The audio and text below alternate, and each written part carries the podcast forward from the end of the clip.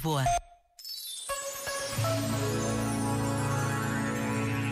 Num sábado como este, cheio de sol e de vento, passou por mim um pai que trazia ao colo o seu filho, protegido pelas suas mãos grandes e fortes. Eram os dois a imagem da ternura e do amor.